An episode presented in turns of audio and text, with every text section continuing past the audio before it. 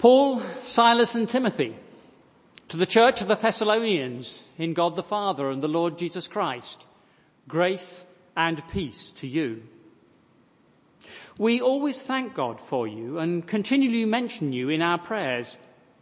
We remember before our God and Father your work produced by faith, your labour prompted by love, and your endurance inspired by hope in our Lord Jesus Christ.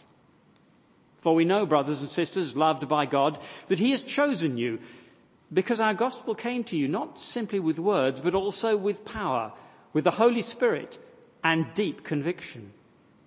You know how we lived amongst you for your sake. You became imitators of us and of the Lord, for you welcomed the message in the midst of severe suffering with the joy given by the Holy Spirit. And so you became a model to all believers in Macedonia and Achaia.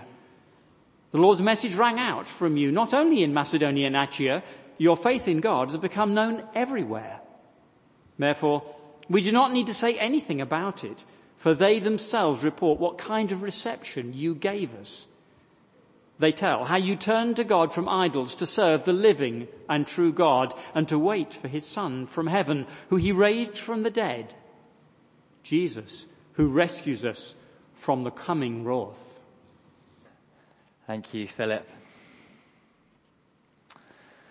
Now, it, it, it, can be hard to imagine, can't it, what life might have been like in Thessalonica for those Christians. I mean, they're in a situation where they, they walk into a room and every single person believes something different to them. They feel a fool if people really knew what they believed in. They go to a place where they're the minority, where the whole room is saying, uh, conform, uh, do something different, believe something different, be something different. Actually, is it that hard to imagine? I mean, what is life like for you tomorrow morning as you go into your office, as you go to the school gate, as you, you mingle amongst friends and family? Does life feel uh, like an ever growing uh, list of encouragements or actually does it feel like a bit of a battle? Walking out into a world which you know and feel is different to you. Well, that's true because the UK church today does, I think, feel shunned and isolated. It can even make you wonder saying, is it real? Well, that's exactly the situation that was in Thessalonica. Except uh, they don't have the, the common decency that we do today. So there'll be riots, and as a Christian, if you're in the way of those riots, then you're putting yourself in harm's way. Uh, you can read about uh, the church in Thessalonica in Acts 17, verses 1 to 9. But this morning, Paul is writing to this church. He's writing to encourage them, to give them hope, to give them comfort, to say, you're standing strong. Keep going. So as we start this morning, let's pray together. Father, we thank you for your words. We thank you for your word here to the, the church in Thessalonica. And we pray as we open it up and begin to see how Paul wants to encourage them, you indeed would encourage us. And we would be ever more uh, seeing a greater picture and greater view of your goodness and faithfulness. Amen. Uh, if you were here last week in the building or online, you would have heard Phil speak about those first uh, three verses. Uh, and you've heard this verse here, uh, chapter 1, verse 3. We remember you before our God and Father, your work produced by faith, your labor prompted by love, and your endurance inspired by hope in our Lord Jesus. Uh, Paul is trying to encourage them, ground them, to say, look, you're a real church. You really are God's people, and he's going to keep going uh, with four more reasons. Uh, so here's the first one. He says, look, uh, you're chosen. They have been chosen. Verse four. Now I realize uh, this may take some of you back to a place that you, you don't want to go, but uh, do you remember the school playground? Do you remember that experience? Uh, maybe playing a game, I don't know, football, netball, tag, whatever it might be, uh, you know, lined up and it's time to pick teams. That experience can be pretty vicious, can't it? As you're kind of, you're assessed right in front of everybody. Oh, I, I don't want Billy, he's awful. I want Kathy, she's amazing. Based, you're chosen based on who you are. And then you move forward a bit to your uh, O levels, GCSEs, or, or whatever exams it may have been. Chosen based upon your results. Your job, chosen based on your CV. Now we even choose our plumber based on reputation and all sorts of things. That the whole world screams at us, you're chosen based on your value. And so we sort of think when we read this that maybe God does the same. He chooses based on value. So I either kind of get a bit of a chip on my shoulder, well, I'm a good egg, aren't I? That's why he's chosen me. Or maybe we feel a bit despondent. God could never love me. Not me. Paul is writing to the church in Thessalonica, to a small, unimpressive, weak church outnumbered on every side. And he says, verse 4, For we know, brothers and sisters, loved by God. Loved by God. The church, God's people in its weakness, in its smallness, in its vulnerability, in its fragility, is loved by God. Why are they loved? Because God loves. That's who He is. It's not that they're special or strong. It's that God is good and He loves.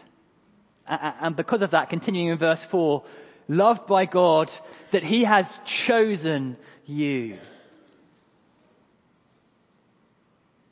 Just listen to, to four sentences that have been said of God's love. Uh, God cannot love you any less. God cannot love you any more.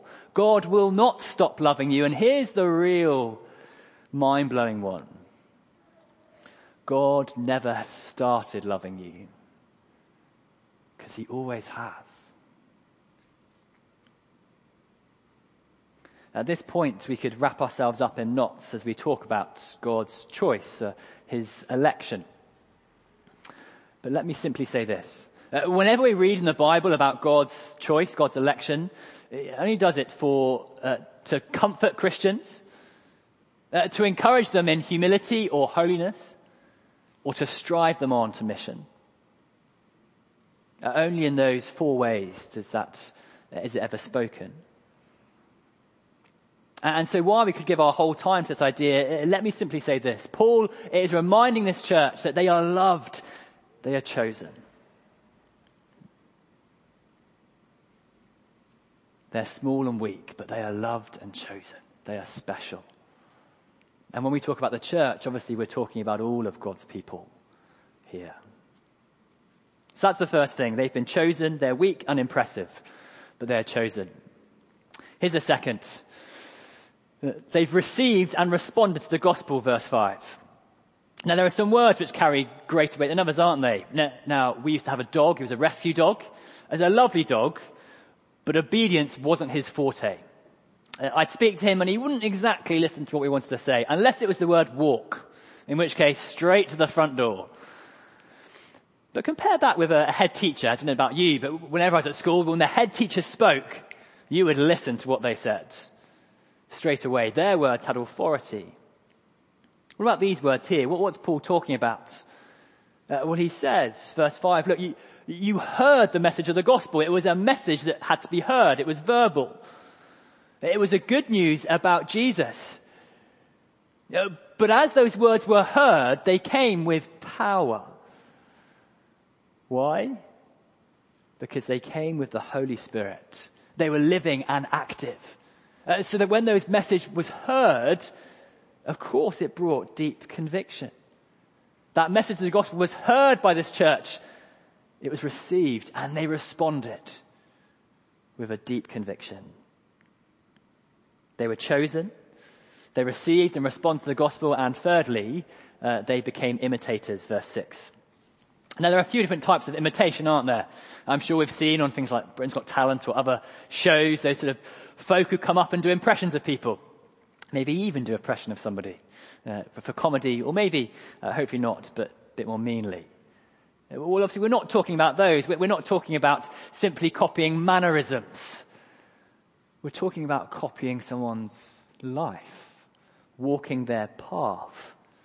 Uh, and what was that? Verse 6. You became imitators of us and of the Lord, for you welcomed the message in the midst of severe suffering with the joy given by the Holy Spirit. Uh, this church who's being taunted on every side accepted the message of Christ. And not just accepted it, but accepted it with joy. And Paul's saying, look, you're copying me, you're copying Jesus. It's been jokingly said about Paul that whenever he entered a town, he didn't say, oh, what are the hotels and inns like? He said, what are the prisons like? Paul knew what it was like to be beaten and stoned and abandoned because of the gospel. But Paul was simply following after Jesus, the, the one who truly was the lamb who went ahead to be slaughtered as he died upon the cross. Paul is saying, look, you're a genuine church. Your faith is genuine. It is true because you've kept going. You didn't pack in or pack up. You've kept going. You received the gospel. You responded to the gospel. You became an imitator like me. Receiving the message with joy. Chosen, received and responded to the gospel, became an imitator of the gospel. And lastly, they set an example. Verses 7 to 10. Verse 7. And so you became a model to all believers in Macedonia and Achaia. Verse 8. Your faith in God has been known everywhere. Uh, Paul didn't need to ask how they were doing. He knew. Because he's been hearing it from everywhere. They're saying, look, this church, this church, they're trusting in Jesus. They're, they're turning away from those idols that the others in their community are, are following. And they've turned to, to follow God, to serve Him, uh, to wait for Him. They're an example to everyone. Later on in the letter, Paul's going to encourage this little church to to know they are more loved than they can imagine. They are strong in faith and hope. And to keep going in areas of holiness, hope and love. But at the very start, chapter one, the whole chapter, is him saying, well done. Keep going. You're living the life and keep going. Well done. You've been chosen. You've received and responded to the gospel. You're an imitator. You're an example. Keep going. So how then does this chapter, 1 Thessalonians 1, and particularly these 4 to 10, how does, how does that tie in for us? What do we make of it? Well, I started by saying that actually perhaps our situation in life is not actually that different to theirs. As I said, by nature, we're reaping the benefits of, of centuries of Christian tradition. There is a, a gospel deposit in our culture that, that just simply wasn't there. But yet, I wonder if our country today, United Kingdom 2021, is closer to a pre-Christian time that experienced in Thessalonica than a post-Christian era that may have been true here for a few decades ago. I wonder if our experience today is closer to a pre-Christian environment than a post one. So how does this letter encourage us here in Hove today? Well, here's the first thing to know. As God's people, God's church, you have been chosen. You have been chosen. God's church is chosen. Throughout our, our whole life, we can fall in and out of favor with different people, can't we? But there is not one thing, not one person or people that can change God's love for you. Whatever you face today or tomorrow, there's no situation beyond the love of God. There's no sin that you can commit that is beyond the love of God. Today, tomorrow, next week, no, you are loved by God. You are a chosen people, a holy people, loved and chosen. And we might do well to remember that. Today to know I am loved I'm special not because I'm great and good, but because I'm loved by God. So great is his love for me. I am chosen. I'm loved. We are chosen. We are loved. Secondly, you have, respond, you have received and responded to the gospel.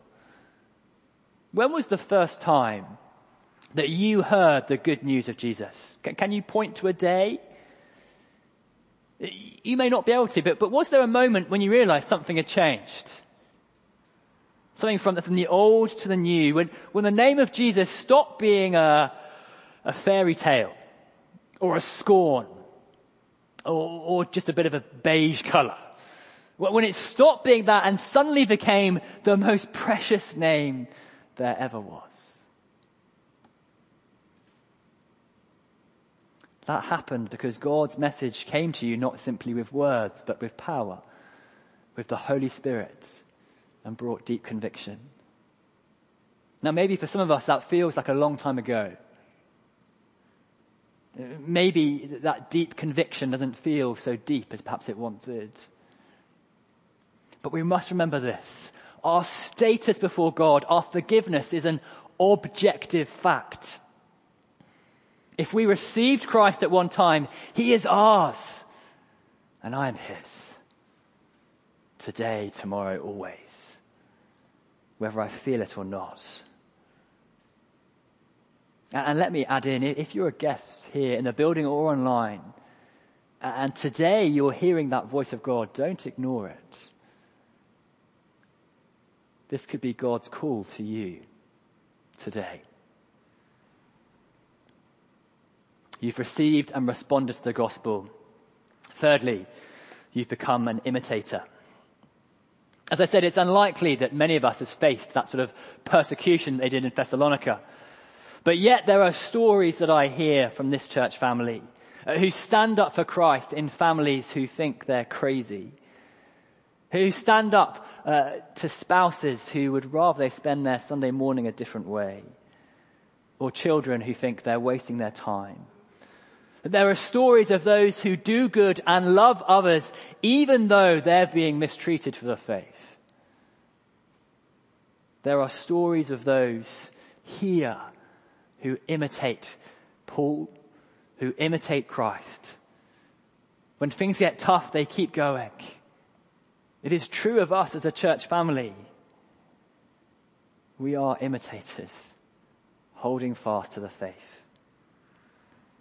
And lastly, you are examples.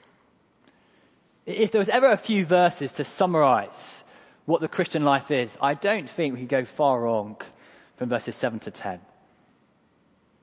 A Christian somebody who has uh, turned away from idols, uh, turned away from any created thing. In Thessalonica, that of course was literal as we'd understand idols, gold statues, gods they would bow before and give sacrifices to. But an idol is anything that is made. Money, wealth, health, success, finances, security, a person, an organization, anything that is made and created. A Christian man said, no, I'm going to turn away from those things and turn to the true and living God. Because he is the only one who life is found in. He is the only one who can be trusted. Today I will follow him. Today I will serve him. He's the one who will have my best thought every day. Whether I'm at home watching telly, whether I'm at, at, at work, at my desk, whether I'm playing tennis with my friends, I will serve him. But more than that, I will wait. I will wait because I know my true home is not here. My true home is not here. I will wait for my true rescue, the one who will come and take me home through death or in glory. I will wait. A Christian turns. A Christian serves. A Christian waits. Have you done those things? Have you turned to Christ? Are you serving Him? And by that I don't mean boiling down to simply serving at church. No, serving is far more than that. Serving is, is our whole area of life. It's at home, it's at work, it's in fun, it's at play, it's with the kids, it's at school, it's everywhere. But of course it's not less than serving at church. And are you waiting? Are you praying as we prayed in the Lord's Prayer? Your kingdom come? Is your focus on what is ahead? How will that change your tomorrow? See, can you see that, that being a Christian is not a, a list of what you have to do? It's not saying to be a Christian, you've got to have a, a gospel conversation tomorrow at work. No, it's saying you're a Christian, you're loved by God, you've been chosen. You're a Christian, you've heard the gospel, you've responded to it. You're a Christian, you're imitating Christ through suffering. You're a Christian, you're somebody who repents, who serves, who waits, who's an example. Uh, now go. Be a parent, be a worker, be a son, be a daughter, be a friend. But under it all, be a Christian. Enjoy tomorrow. Be a Christian. Keep going. Know you are loved and chosen. Know you've heard and responded to the gospel. Know you imitate Christ. And be an example. So with that in mind, let's pray as we close. Father, we thank you. Thank you that your word has come to us just as it came to that church in Thessalonica. Thank you for the, for the example the church in Thessalonica were, for their responding to the gospel, for their imitation, for their example. Thank you today that we can have the same confidence and hope to know that no matter how we feel around us in a world that wants to abandon and reject Christ, you are our hope and our stronghold. Help us to cling to that today, tomorrow, and always. In the precious name of Jesus we pray. Amen.